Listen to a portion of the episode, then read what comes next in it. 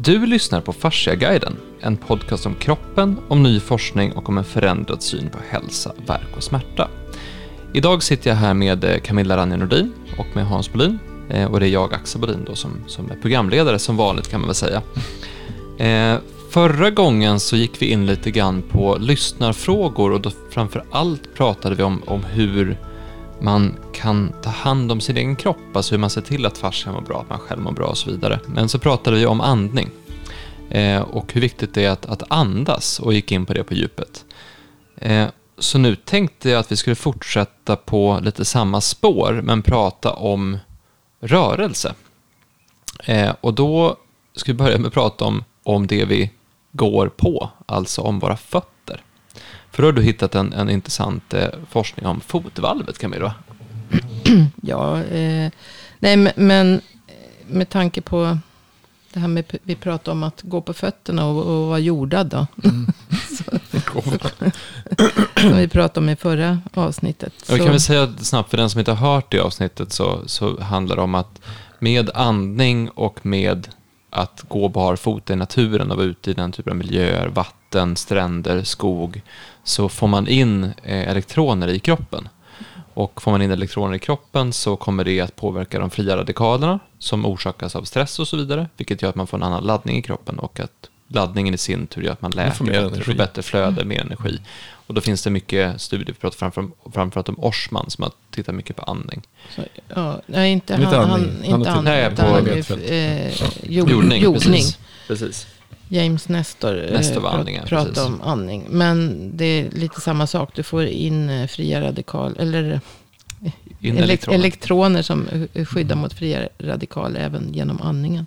Sen har ju andningen många andra funktioner. Men eh, med fötterna då. Jag, tänkte, jag försöker ju gå mycket barfota. Och man, man, framförallt inomhus går jag alltid barfota. Eller mest i strumplästen då. Det fick jag alltid skälla min mamma att jag inte hade tofflor för jag slet i strumpor. Eh, men det, och det är, det är bra att gå barfota. För vi har ju vårt fotvalv som alltså behöver tränas.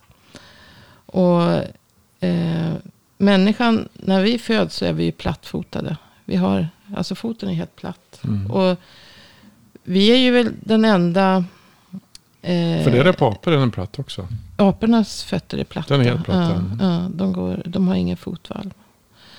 Och de har ju inte heller samma förmåga. I och med fotvalvet, alltså allting är ju... Eh, John Sharker då som är en forskare. För kan inte på, barn göra nästan som apor? De kan nästan knipa ihop sina ja, fötter. Jo, Visst kan de det? Jo. Och, ja, aporna har ju som en, en tumme, på, i, alltså tån, stortån är ju som en tumme. Ja. Och det är ju för att de ska kunna gripa ja, runt grenarna. Så att de, de, kan ju klättra. Mm. Men människan är ju då den enda, alltså sen när, när, barnet börjar gå på fötterna så, så småningom, men det kan ta många år, kanske upp till tio års ålder innan man har fått ett riktigt fotvalv. Och det är ju belastningen på foten som gör att det blir den här bågen, liksom, det här valvet. Och eh, John Sharkey då, han visar ju, om, man har, om du har ett skelett på, med en fot och, och bara visar, då blir det platt. Alltså mm. det, och, alltså ett, ett torrt skelett att visa på blir ju fel. Du, du ser ju ingenting av det här tensegrity-modellen mm. så att säga. För tittar du på en röntgenbild, det var jag lite inne på någon annan gång här alltså att, att det är ju ingen benända som har kontakt med den andra benändan. Mm. Utan alla leder flyter ju gentemot varandra. Mm. Det var vi pratade om tensegrity vid något avsnitt. Mm. Eh, och det här, det här hålls ju ihop av de här spänningarna så att säga. Att, att benändarna är, är uppspända mellan eh, de här fascia nätverket. Så att säga. Och då visar han på det här torra skelettet. Då, att tog han och satte en gummisnodd. Då precis så som plantarfascian går. Mm. Så det är viktigt att, att den, han satte den vid rätt fästen då i benändarna. Och då drog ju fotvalvet upp sig så. Mm. Alltså benen liksom när han spände den här gummisnodden här såklart. Att, att då blev det ju foten krum så att säga.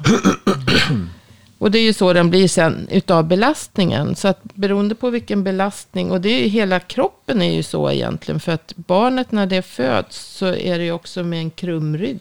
Alltså mm. vi ligger, mm. barnet ligger ju Sådär, ja, med en, en böjd rygg. Och, och det är ju så de ser ut när de kommer ut så att säga. De ligger med benen upp och armarna mm. upp. Och, och liksom väldigt som en skålformade då. Så att säga.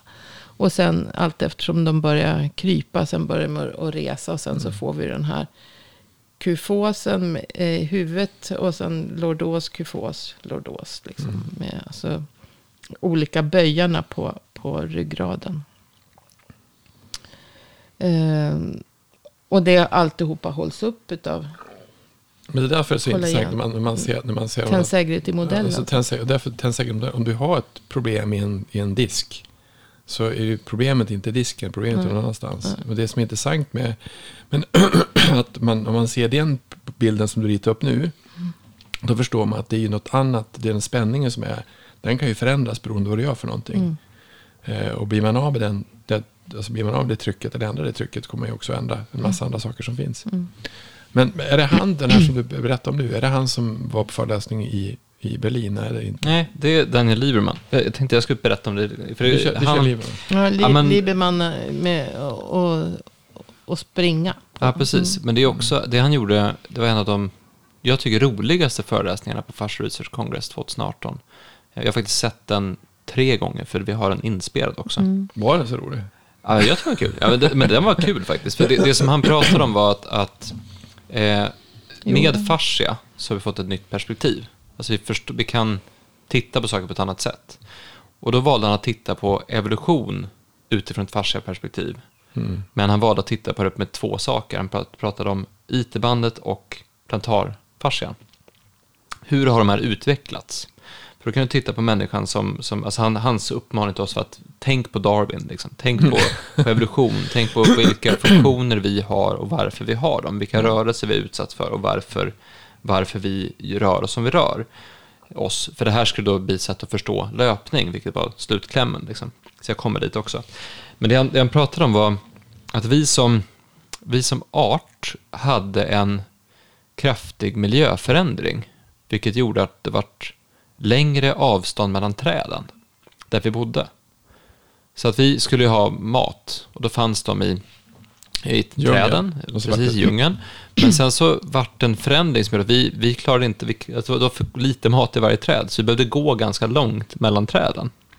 Så det var ena biten, att vi hade ett, ett, ett längre avstånd och sen fick vi ännu längre avstånd mellan maten, vilket gjorde att vi gick alltså fruktansvärt långt.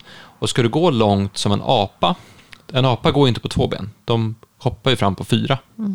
Och går du på två ben så sparar du mycket, mycket mer energi.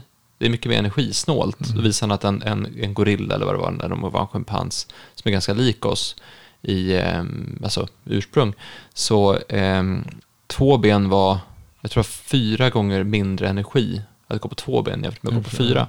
Så att, för att kunna gå på två ben så behövde vi utveckla en, en viss typ av av eh, eh, balans eller tensegrity-struktur och därför var den här plantarfascian väldigt viktig å ena sidan, men sen också IT-bandet som är väldigt viktigt för att hålla bäckenet på plats och den här rörelsen på plats för att vi ska stå, kunna stå upp. För ska vi stå upp så måste ju bäckenet vara i en viss typ av position. Mm. Så menar att har vi utvecklat det och så vidare. Och sen så hade vi, eh, det var vi och en annan ras, alltså Homo sapiens var ju vi då, mm. som sägs som ett Homo genus om jag minns rätt som var samtidigt. Och vi satsade på högkvalitativ mat. De satsade på mycket lågkvalitativ mat. Och därför vann vi. Så, för vi var de som, som klarade oss längst. Ehm, och då utvecklade vi unika egenskaper. Det ena var att vi tog fram verktyg. Så vi lärde oss att bearbeta mat och sådana saker. Ehm, och så lärde vi oss att plantera mat. Så vi började plantera, det berättade Per om något avsnitt också, att vi började plantera så här eh, hasselbuskar runt omkring oss Mm. För vi visste att hassel var bra, så vi började påverka vår miljö väldigt tidigt. tidigt. Tänkte säga, synd att inte den egenskapen finns kvar då. vi satsar på hög, högkvalitativ mat. vi gör tvärtom, vi kör, vi kör, vi kör andra. Ja, sen hade vi det här att vi kunde samarbeta. Eh, vi var väldigt bra på att samarbeta i lag. Eh, och sen så hade vi eh, en, alltså en helt eh, sjuk egenskap när man tänker efter, det var att vi, eh, vi hade flera olika sätt att jaga. Så dels hade vi en bra syn, så vi kunde se att asgamar fanns jättelångt därifrån. Så kunde vi gå dit och så kunde vi äta maten då som ett annat djur hade, hade dödat, ja, alltså restprodukterna. Eh, men det som vi framför allt hade var att vi hade en unik förmåga att springa ihjäl djur. Gå igen ja, då. Vi gick, ja, jogga. Ja. Jog, jogga eh, människans joggingtakt är den snabbaste joggingtakten av alla djur. Mm. Så det finns inget djur som kan jogga lika snabbt som människor. Så då springer de... Så vi trötta ut dem. Precis, en sån antilop som vi jagar till exempel. Då, då springer antilopen snabbare än oss. Mm. Men sen så när vi har jagat den i fyra timmar. Ja, precis. Helt slut. Ja. Och då, då bara klubbar vi ihjäl den. Så. Det var han som sa att det var han som tyckte att ja. de hade inga spjut. Nej, men det var det som var grejen. För, för de upptäckte att, att eh, spjut, eh, pilbåge, den typen av, av eh, artefakter som man har hittat är mycket nyare än det andra. Än det andra. Mm. Så att man, man tidigare så, så, jagade vi ihjäl dem och sen klubbade vi ihjäl dem så bar vi hem dem. Det var mm. liksom det som jag höll på med. Men han hittade ju faktiskt naturfolk som gjorde så fortfarande. Ja, absolut. Hela byn går ut och jagar. Eh, och det är där han menar att vi, vi är egentligen gjorda för att springa. Men det är, här, det är här som är grejen är att hur springer vi idag jämfört med hur vi springer då? Och så visar han en bild på, på ett löpsteg och så sen så hur det här, de, de flesta ofta som springer har ett lite märkligt löpsteg. Och då var det, jag blev faktiskt intervjuad härom, häromdagen för ett magasin som hette eh, Spring, tror jag magasinet hette. Magasin Spring. Var du intervjuad? Ja, jag intervjuade. De hörde, han hörde av sig, redaktören. som som löpexpert? Ja, jag, men jag vill veta lite mer om fascia löpning. Ja, men absolut, säger jag. är det sant? Jag glömde berätta det för dig. Det var då, då, några dagar sedan. Eh, jo, och då, då sa jag just det här. Berättade Liberman historien, skickade den här föreläsningen till honom och så sen så eh, sa jag så här, ja, och jag tänker på det när jag, när jag ser folk springa förbi mig ute med hunden, att det är många som har ett, alltså ett, ett halvbra löpsteg och dessutom är sned i bäcknet. Och då sa han så här, ja, alltså, eh, vi har gjort en check och det är ungefär 80 procent av de som löper som har ett dåligt löpsteg. Det, eh, så det är ganska, det är ganska ett stort problem. För att man har, landar med rakt knä. Ja, landar du med rakt knä så tar knät emot stöten. Mm. Så att trycket fördelas. Du ska inte landa, du ska nästan vara framåt-tippad när du löper. Så att du rör, benen ska bakåt och överkroppen ska framåt. För att få in den här, alltså det blir ett naturligt flöde i steget. För att om du landar fel. Vad hette den amerikanska 400 meterslöparen som sprang så här? Alla försökte lära det. Alltså sprang helt rakt. Johnson. Ja, Mike Johnson, precis. Han sprang ju. Eh, nej men det är det, för då blir det en annan typ av flöde i steget och då blir det inte just den här hårda stöten när man landar, mm. utan du landar mjukt som en springbräda och det är så vi gjorde för att springa. Men det var det han tittade på, att eh, de flesta löpskor är inte gjorda för det. Utan vi gjorde för att springa barfota. Mm. Därför det var det, det. det är det vi har gjort. Det vi, mm. vi gjorde för att använda det här valvet som du mm. pratade om, mm. plantarfasciten. Mm. Eh, och just att, eh, plantarfascian och, och att eh, springa barfota. Och det märker de som har bytt till såna här barfotaskor, att de springer mm. på ett helt annat sätt. Då springer de med fot och springer med, med framfötterna. Precis, så att när man tittar på löpning så är det intressant att titta på det utifrån ett evolutionärt perspektiv. Alltså vad har vi använt vår kropp till? Mm. Um, och där har vi, alltså, så att när du pratar om fotvalvet nu, så jag direkt igång på det här. För det, det, det är ett väldigt häftigt, det är fantastiskt häftigt att se vilka rörelser vi har utvecklat och använda sig av. Mm. Sen var det ett annat föredrag som jag tror jag tagit upp tidigare från från Fashion Research Congress 2018. Då var det hans, eh, Liebermans eh, kollega som, hade av, eh, som pratade om den unika rörelsen som primater har. Att vi kan eh, rotera vår överkropp. Mm. Så att de flesta djur kan ju, kan ju gå. Mm. Eh, och med, fyrfotdjur kan ju gå liksom och springa sådär. Men vi kan rotera överkroppen och sträcka på armarna. Så vi kan göra, vi kan göra klätterrörelser, vi kan göra kaströrelser, vi kan göra eh, slag. Och det här kan ju inte en, en häst eller en hund. Mm. så. Och det är en väldigt unik rörelse, vilket gör att vi har en, en fördel jämfört med många andra arter i att vi kan ja, men, gå på två ben och göra den typen av rörelse. Var du med när jag klättrade? Var du, för med Nej. Nej, det var inte. Klättring var ju jätteintressant. Alltså, eh, jag hade en kille som jag träffade, han, han eh, jag var extremt höjdrädd så vi ska lära dig att klättra. Det var ju skitsmart. Jag klättrade fem meter sen så ta ner mig.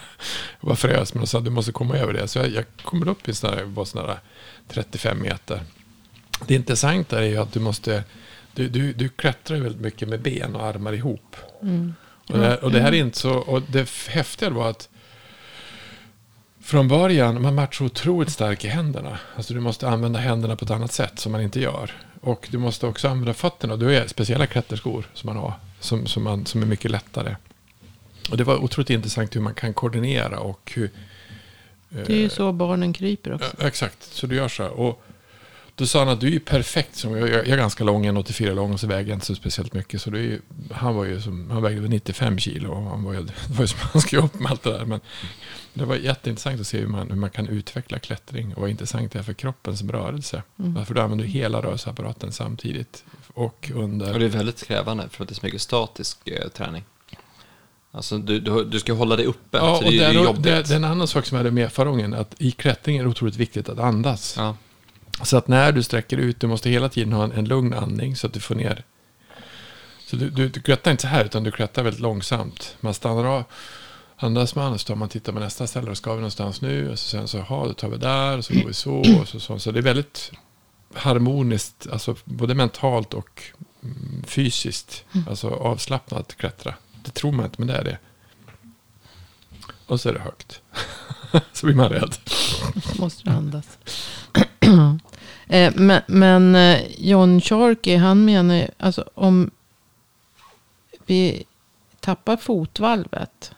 Vi, vi har ju skor olämpliga. Alltså skor är dåliga ur flera bemärkelser. Dels det här med jordningen, för vi har gummisulor. Mm. I förr hade man lädersulor. Mm. Alltså på, samerna har ju fortfarande lädersulor på. Eh, är det, är det för att gummi är billigare eller? Så man har gummi? Eller det är för det, alltså det, är, alltså, det, det håller borta vätan. Alltså lädersulor så blir det ju, alltså så fort ja, det... Jo, det blir, så det, men, det, men det, där, det leder ju, då får du ju in elektronerna om du går med läder. Gummi leder ju inte ström nej. alls. Gummi nej. Nej, det är tvärdigt. Det är ju gummidäck. Det går ju inte. Vi har väldigt mycket gummi och plast. Så att det, där har vi ju Kanske också med de kläder vi har på oss börjar tänka på nu. Med mycket. Ja, sen asfalteringen också. Ja, det är inte ja. heller det Nej, måste men jag bort. tänkte även Asfalteringen, tar den bort, tar den bort jordning? Nej. Det tror jag inte. Nej, det jo, kanske, det är klart det är sten i den. Det kanske det, ja, det vet jag inte ens. Fast det måste kanske, det vet jag inte. Det, men någon slags, det kanske försämrar. Men det, det är nog fortfarande Nej, alltså han pratar ju Orsman mer om, om höghus och så. Ju, ju högre hus du bygger ju mindre jordning, mindre jordning får du så att mm. säga. Alltså ett, ett hus med trägolv kanske ger en viss jordning om det är nära. Om det. Mm. Men, men det här med skor då, så, så har man ju, dels så förstör man ju jordningsprocessen så att säga. Så att, mm. Men sen förstör man ju också fotvalvet därför att skorna de flesta skor är ju, är ju inte fotvänliga. Så att säga. Och när vi stöttar upp fotvalvet så får ju inte det den träningen det behöver. Ja, det är framförallt det att du inte mm. utsätter foten Nej, för det precis. som foten egentligen Nej. ska utsättas för. för. För när du stöttar upp den så, alltså, det är så den, när det inte behövs användas, den behöver inte stärkas. Nej, då, då tappar Precis som kropp. du sa. Precis, precis, precis det som, som inte används, det, som inte det, används, det, det stärks man, inte. Det tar, precis. Det var det, vem, vem var det som sa det? Var Livman eller vem, är det han som säger det? Att vi tränar inte fötterna överhuvudtaget. Det ja, det var Livman. Han hade ju studerat 10 000 fötter. Och kommit fram till att de absolut bästa fötterna de har typ massajerna i Kenya. Alltså sådär, för de är bara fota hela tiden. Mm. Och när fotvalvet sjunker ner. Mm. Då kommer tibia. Alltså eh, Ben, rotera, ja. det, eh, skenbenet mm. på oss då. Kommer att eh, rotera inåt varpå fibula roterar utåt. Roterar och då får du problem med IT-bandet. Och då kommer du få problem med, med, med lårbenet kommer att rotera inåt. Mm. Då kommer hela bäckenet att rotera och eh, komma i fel läge. Precis. Så han menar på att det kan lika gärna, det kanske inte är bäckenet som det kanske är fötterna det är fel på. Precis. Det är fötterna fel. Men jag hade, det var som jag sa, jag hade, det som är luriga egentligen, jag hade ju en, som jag, en, en kille som jag behandlade som ont i ryggen. Och så, sen så var man fokuserad på ben och, och, och, och bäcken och hela faderullen. Så jag försökte få honom rak och så kom han tillbaka så var han, en vecka senare så var han sned. Riktigt sned. Mm, mm. Och då satt jag då titt, för jag tänkte varför vart han, var ju, han, han skulle inte göra så mycket heller. Han, han inte varit och, jag vet inte vad han gjort i och för sig. Men hur kan han bli så krokig på så kort tid? Och då visade det sig att han var ju, alltså hans fotvalv var ju så spända. Alltså det var ju så och trodde det var som... Det var inte bra alls. Och då, då det blir ju konstigt när man sitter och, det har jag gjort förra gången, när man börjar med att sitta och behandla fötterna på folk. För att det ska släppa, det var en kille som jag hade som kom ifrån Östersund. Han ska försöka släppa trycket på i benen. Och så sen så, det hände ingenting. Till slut fick jag sitta och hålla i hans fötter i en halvtimme. När det släppte i fötterna, då släppte det i benen och då släppte det i höften. Mm. Mm. Så att egentligen kanske man ska leta längre ner efter vad, vad alltså hur, hur ser fötterna ut. Mm. Och inte, inte efter inte efter zonterapi utan mera. Alltså, det kan man ju också gå in på. Men hur ser fötterna egentligen ut? För, för han menar ju, alltså vi har, fötterna behöver ju stabilitet. De är ju till för att vi ska stå stabilt. Mm. Sen är de ju också till för att ge rörelse så att säga. Och vi har den här triangeln då mellan stortå, lilltå och häl. Mm. Den ger stabilitet. Men för att få rörelsen så behöver vi flera grundpelare. Mm. Och då har vi ju alla tårna. Och sen så har vi då två punkter i, knä, i eh, hälen. Så att då får vi rörelsen i foten på. Så vi kan skjuta ifrån på ett annat sätt. Men mm. just den här. Alltså amputerar du lilltån då har du dålig balans. Och amputerar du. Eller du får dålig balans. Och tar du bort stortån så får du väldigt dålig balans. Och du märker också hur du har skadat en tå. Hur ja, svårt det blir att gå. Men det, det, det, var det som, det var det som inte sagt. För det, det, precis, det var, jag hade ju en kvinna som kom till mig som hade fått en rotation i, i, i eh, menisken. Mm. Alltså i knät. Och då, jag försökte behandla den så att vi släpper den. den, den hon hade haft på, jag tror jag berättade ett avsnitt, hon hade haft på sig en, en pjäxa, en skidpjäxa. Den sitter ju fast här. Mm. Och du pekar på smalben? Alltså smalben, alltså en skidpjäxa sitter ganska högt upp. Och då får du en helt annan eh, vridning i knät. Alltså knät blir mycket känsligare. Och det säger man i, i skid, skidför, alltså de som åker utförsåkning, att man får enorma knäskador. Mm. Det som är intressant, när jag, hon hade ju akut problem, då, så jag behandlades, hon hade så jävla ont från sant. Men eh, sen, mycket av det som fanns i rotationen satt i stortån och vad heter den andra tonen där då? Den, de där två. Ringtån. Ringtån. Ringtån. Heter det Pek, Pektån blir det. Pektån. Pektån. Mittentån. Men de, den satt där, så när man släppte det, då släppte det knät. Mm. Och det visade sig att det, hade, det tänkte inte jag på, men då hade ju, alltså, fast du har satt en pjäxa utanpå, så är ju flödet dynamiskt inuti. Mm. Det är inte så att du har stängt av det, utan då försöker kroppen använda hela, hela vridningen, både uppåt och neråt i den som hände i rotationen som fanns i knät. Så att foten är mycket viktigare än vad man tror. Men det var ju som när, foten när vi, är ju enormt viktig. Eh, när vi började ta fram utbildning med Åke 2019. Då började vi behandla mer med tryckavlastning, alltså ta in det på ett mm. annat sätt. Mm. Att man just släppte på tryck eh, manuellt, man håller i och avlastar tryck. Det kan ni gå och testa på en färsteknik om ni vill, om ni vill se hur det funkar. Eh, men under den sommaren så laborerade ju du och Ivar väldigt mycket med just behandling av släppa på tryck i smalben, mm. behandla IT-band och behandla bäcken som standardbehandling. Mm. Att börja med det. För det minns jag vi hade, när vi hade fascia workshops hösten 2019 så visade ni alltid en massa grejer. Jag sa så men du, hörni, ni gör ju samma sak hela tiden. Ni mm. börjar med att släppa på tryck i ben, ja. i knä, mm. jobba med IT-band, jobba med bäcken och sen jobbar ni uppåt mot rygg och axlar och så vidare. Men vad, vad, märkte du för skillnad egentligen på din behandling när du började behandla ben och IT-band? För er som inte vet, IT-bandet är alltså mellan, mellan ilium och... Iliotibialbandet. Precis. Mm. Så du går egentligen från höften till knät, kan man mm. säga, på utsidan. Ett enda långt band. Jag tror, men jag... till nedanför knät, till tibia. Mm. Ja, vad man egentligen gör. Men alltså, hur blir det av med, alltså om det är, eh, om det är ett snedställt bäcken, vad beror det på? Man kan ju, jag fick lära mig av Andrea Rönnqvist som jag gick hos att manipulera bäckenet. Det, det, kan man göra, men varför har det blivit snett? Vad är det som har gjort att det, varför har det blivit konstigt? Eh, och, och, jag tror ju det nu att, alltså jag, det har faktiskt, det känns lite skämmigt när man gör det, men alltså, det första man gör, jag har ont i ryggen, det, man börjar inte med fötterna. Mm. Fast egentligen kanske man ska göra det.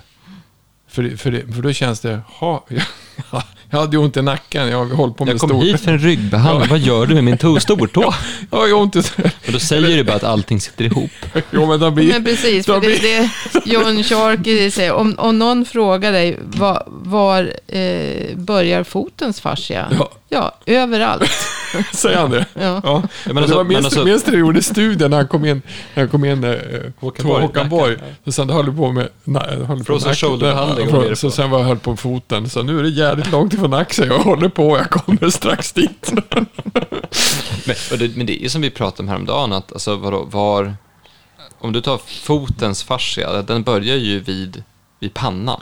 Ja. Alltså pannans Ja, det kanske är Den sitter ju fast i, ja. alltså den finns ju i hela kroppen. Ja. Det är ju inte det, det, är ju inte så att säga... Jo, och tittar man på Liebermans, eh, alltså Liebermans modell med mm. evolutionen mm. så är det inte så svårt att förstå. För att ja, alltså, vi har gått på fyra ben. Mm. Det var det vi gjorde från början. Det är det de mm. allra flesta djur gör. Och vi, även när vi var apor så balanserar vi oss genom att vara på fyra ben. Mm. Det är väldigt få som går på två ben och framförallt som klarar av att gå på två ben så länge. Det finns väl ingen som gör det?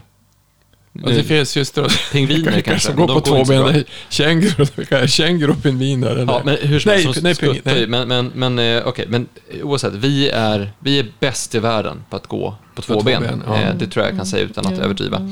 Eh, oavsett ras. Alltså. Oavsett ras. Alla, alltså. bra på det. vi män, som människor, vår, våran art är väldigt bra på det. Mm. Eh, men om man tittar på den rörelsen, att, att gå från att vara framåtlutad till att böja sig upp, då måste du ha en, en mekanism som sträcker upp hela ryggen och den måste gå från fötterna. På samma sätt som att du har någonting på andra sidan som håller emot det här så att det, så att det faktiskt håller sig uppe. Det är en ganska avancerad sak att gå på två ben. Det är ganska mycket som ska spännas efter med tanke på att det finns ett tryck dels uppifrån men sen ifrån all typ av rörelse som vi gör. Så det är inte så konstigt. Mm. Och det är det här som till exempel Majers gjorde med sina fascialinjer, att man tittar på hur, hur överförs rörelse och var fastnar rörelse. Och det här är folk som har jobbat vidare på och tittat på, men vad, vad innebär rörelse för kroppen? Då, som jag pratade om den här, den här eh, kollegan till Lieberman som jag glömt bort namnet på, som just pratade om den här, den här vridningsrörelsen. Han pratade om att kraftansamlingen vi kan få i till exempel ett spjutkast eller ett, eller ett slag eller Alltså även om vi sparkar till en fotboll så använder vi samma vidrörelse av överkroppen och höft när vi mm. hämtar kraft egentligen från ena benet upp genom hela kroppen till armen och att vi använder just hela kroppen i den rörelsen så att, så att kroppen sitter ihop. Och förstår man det, då är det inte så konstigt att man börjar att behandla ryggen genom att, att behandla foten.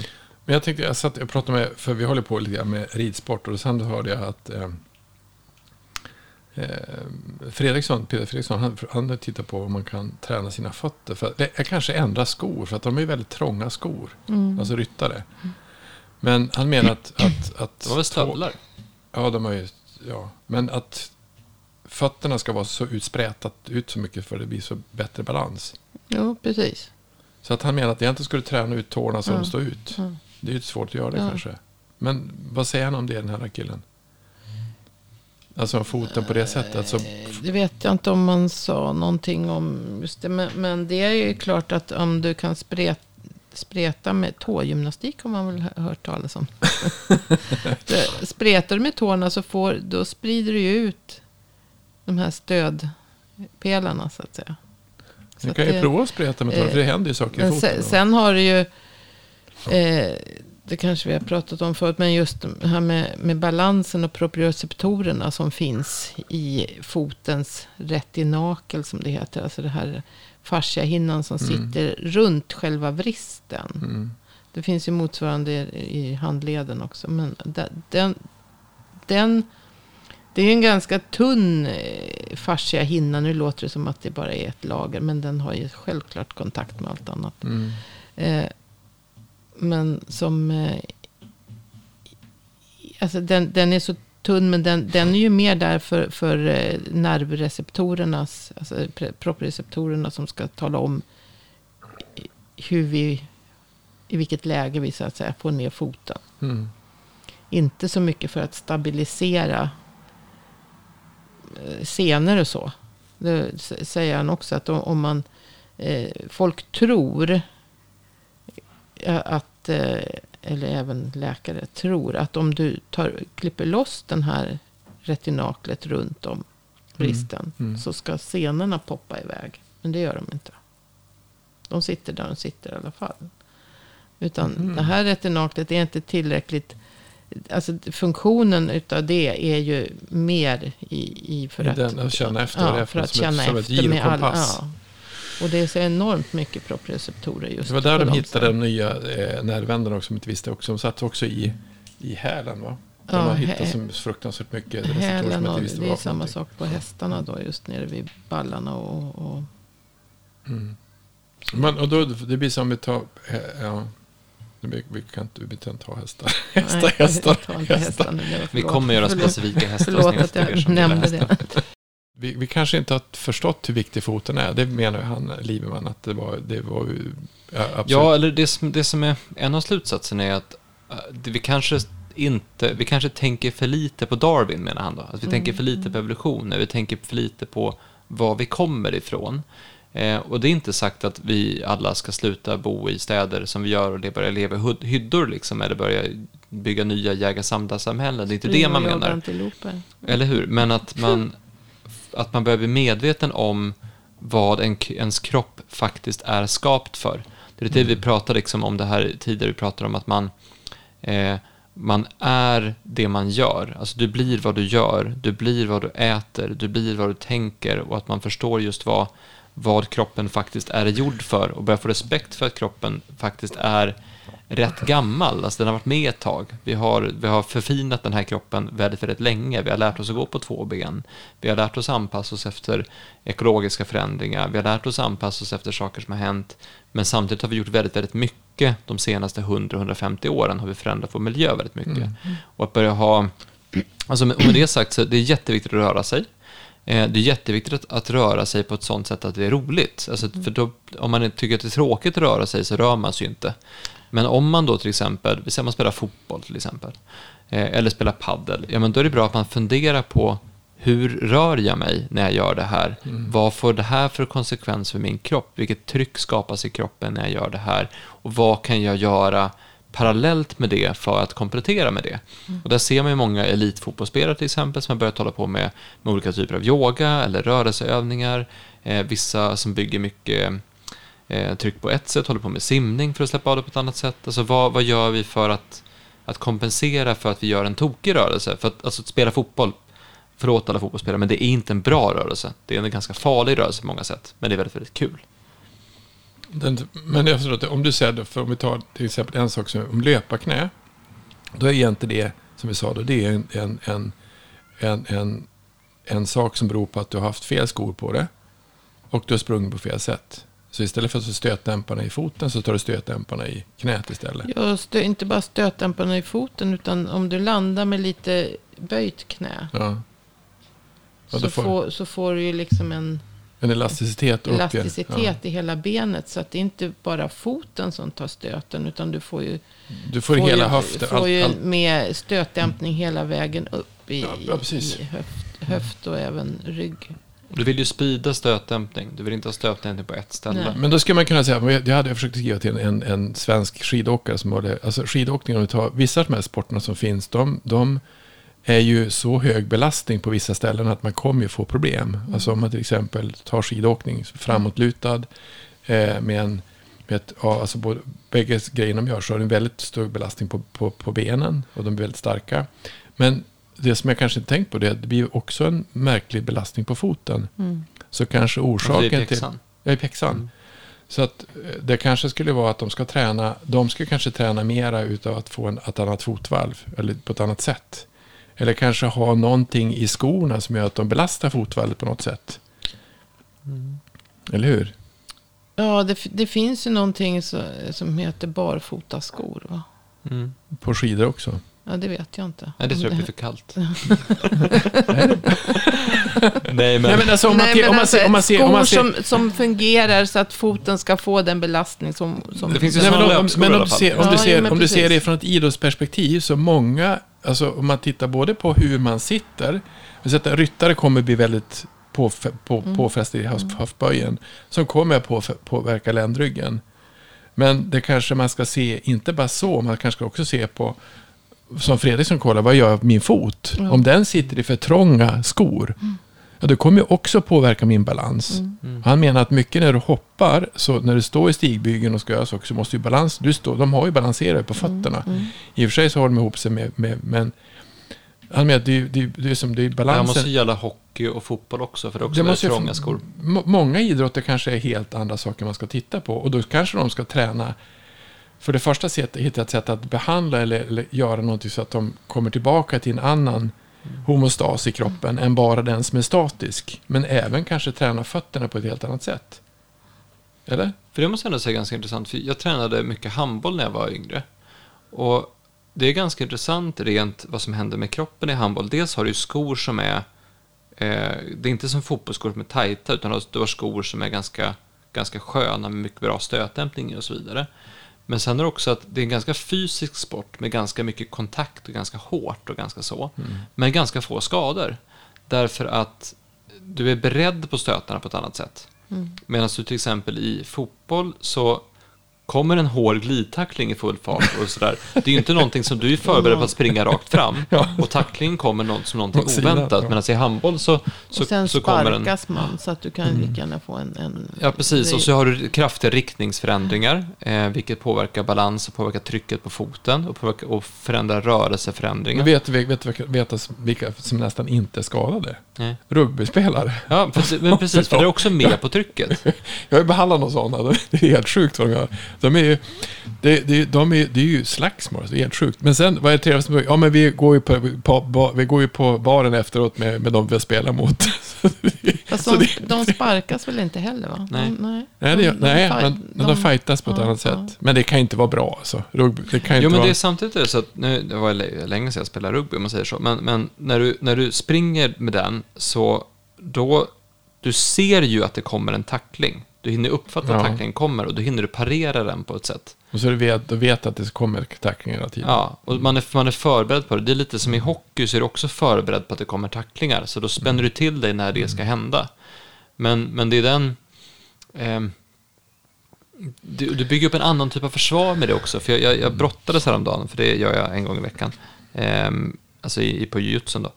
Och just den här att vara när du är i brottning så kan du hamna i ett läge när du är när som helst på väg att bli strypt eller någonting sånt där så att du, så att du ligger och då är du ju på helspänn. Att vara på helspänn hela tiden, alltså att, vara, att allting är spänt hela tiden, mm. då bygger det ju upp en viss typ av styrka. Mm.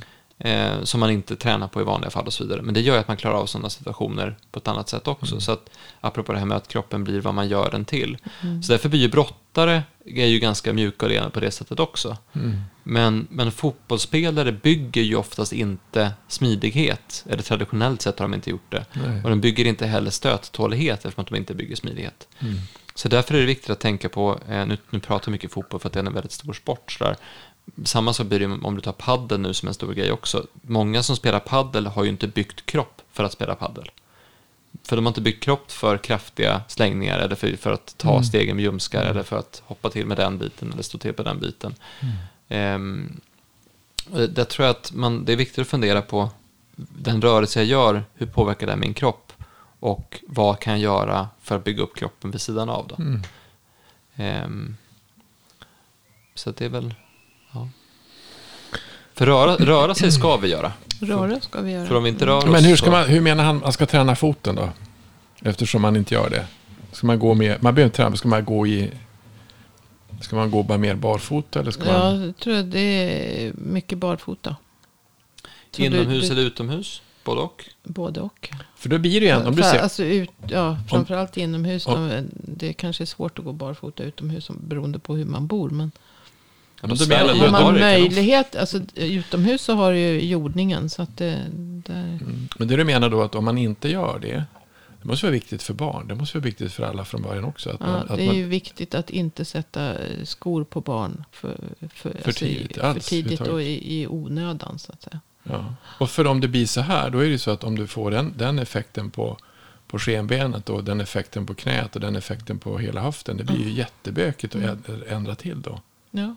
Eller hur? Ja. Jo, för han menar på att fo, fotens, fotvalvet, alltså förstör du det, Då, då kommer det alltså att tippa neråt. Och allting tippar ner och det kommer att påverka hela vägen upp. Det kommer, om det, sen om det sätts i bäcken och axlar. Vad tycker han om sådär som saker som med inlägg och grejer? Det är inte heller riktigt bra då kanske? Nej, det är ju inte, alltså det, det är ju inte bra med ett in, det är ju ett sätt att lösa problemet tillfälligt. Men då får, ju foten, en, ja, precis, då får ju foten ännu mindre belastning. Så att den inte mm. har någon möjlighet att stärka sig. Mm. Men och där är väl det som, det som gör mig eh, lite, det, lite mörkrädd ibland. Det är att, finns väl säkert eh, övningar för, för att träna foten. Då. Det, det som är, det, när jag pratar med, med den här... Ja, sitter och provar. Det sitter någon massa grejer med fötterna. Se vad gör man för något? Ut med fötterna, ut med tåjumpar. tåjumpar. Nej, men jag skulle säga var att, att ja, när jag pratade med den här killen om, om löpning och han sa att ja, men det är 80% som kanske har fel löpsteg. Så det är ju det är 80% som går runt med väldigt dålig balans och hållning också. Mm. Eh, jag blir ju ibland nästan deprimerad när jag åker tunnelbana i Stockholm för att jag ser hur många människor som är snea i bäckenet eller som, som går på ett märkligt sätt eller har en snedhet i axlar och rygg och så vidare. Så det är många som går runt med dålig hållning utan att veta om det. Um, utan att veta om att de har problem, att de är roterade och så vidare. Alltså den här som är, om du, säger att, om du ska gå som en kvinna, alltså du går med fötterna framför varann, då kommer du få rörelse i bäckenet. Mm. Men om du går som John Wayne så? Så blir det, om du går så här som man bara vankar fram, och många äldre män gör ju det, de går ju som helt men det kanske är så att de har, de har för dåliga fötter. Det är inte bara bäcken som är helt tokigt, det är allting är tokigt längre ner. Kan det vara så? Ja, det kan det absolut vara. Alltså, att man, men, men när jag var liten, jag för mig, visst, de kollar ju fotvalven på en på någon undersökning ganska i skolan. Men inte också ja, för men, gjorde, men gjorde de någonting åt det? Ja, det alltså, alltså, säkert inlägg. Mm. Ja, du, istället för mm. tvärtom. Mm. Du ska egentligen gå utan inlägg. Alltså du ska ju gå... Ja, men det som är grejen, varför jag tog upp det här med balans och hållning och löpsteget och så vidare, är för att det som händer om vi, om vi tränar mycket, men har fel löpsteg eller tokiga fotvalv eller en, ett snett bäcken, eller det är att du, du bygger in problemet ännu mer. Alltså bygger du, mm. bygger du en muskler i en kropp som är snedbelastad, då kommer du bygga den belastningen starkare. För kroppen anpassar sig till vad vi gör och kroppen mm. anpassar sig till hur vi ser ut. Mm.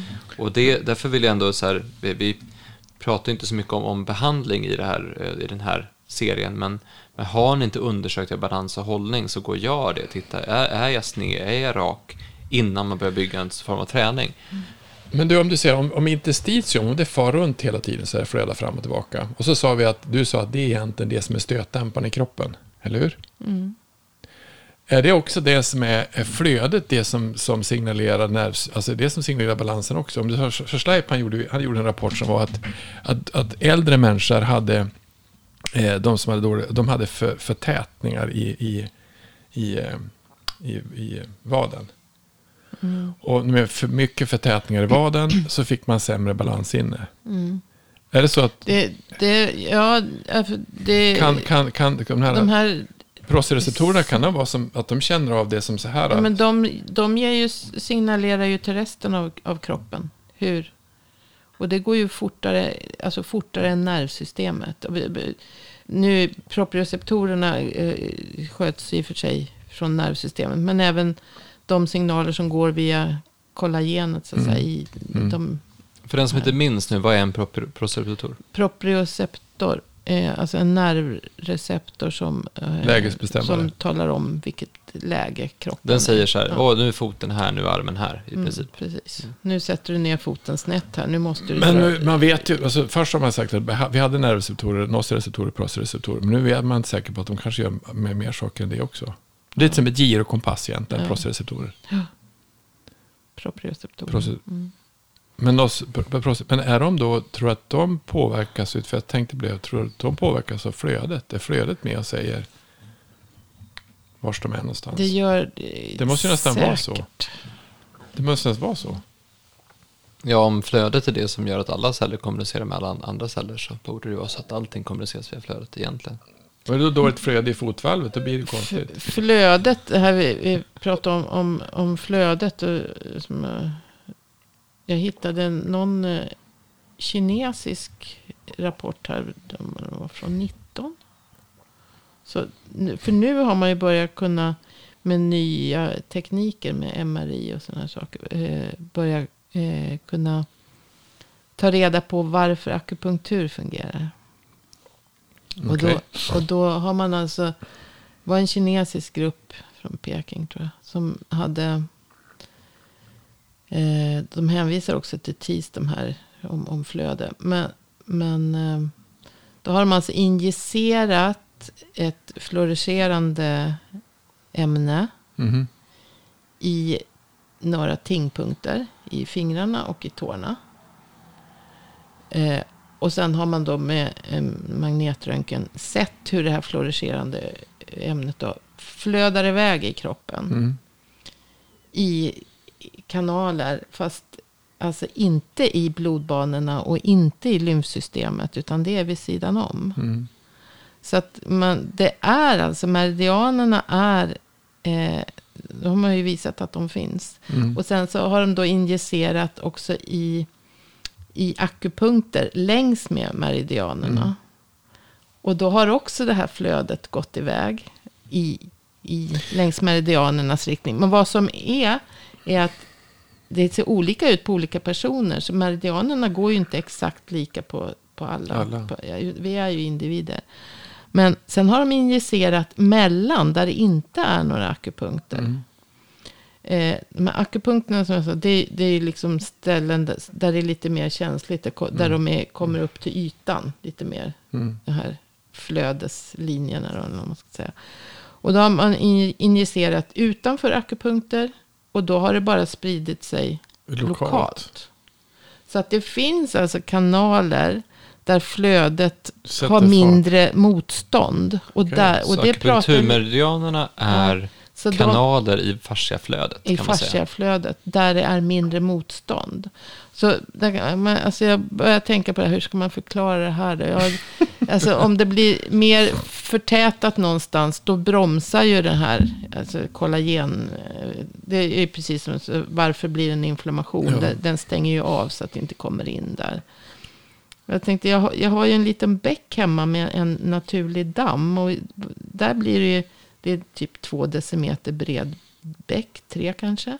Och den är inte så djup, den är en halv decimeter djup eller något. Men det, vattnet pålar i den där. Och så samlas det alltid en massa skit, framförallt mm. så här på våren. Och då blir det ju liksom hopar med löv och, och grejer mm. som ligger. Och då, där är det ju inget flöde, utan då går ju vägen en, en annan väg. Mm. Eller den här bäcken liksom letar sig i små... Och sen på vissa ställen ut i dammen då, där det är jättetjockt med, med ogräs och mm. löv. Där blir det alldeles stilla och skunkigt vatten. Mm.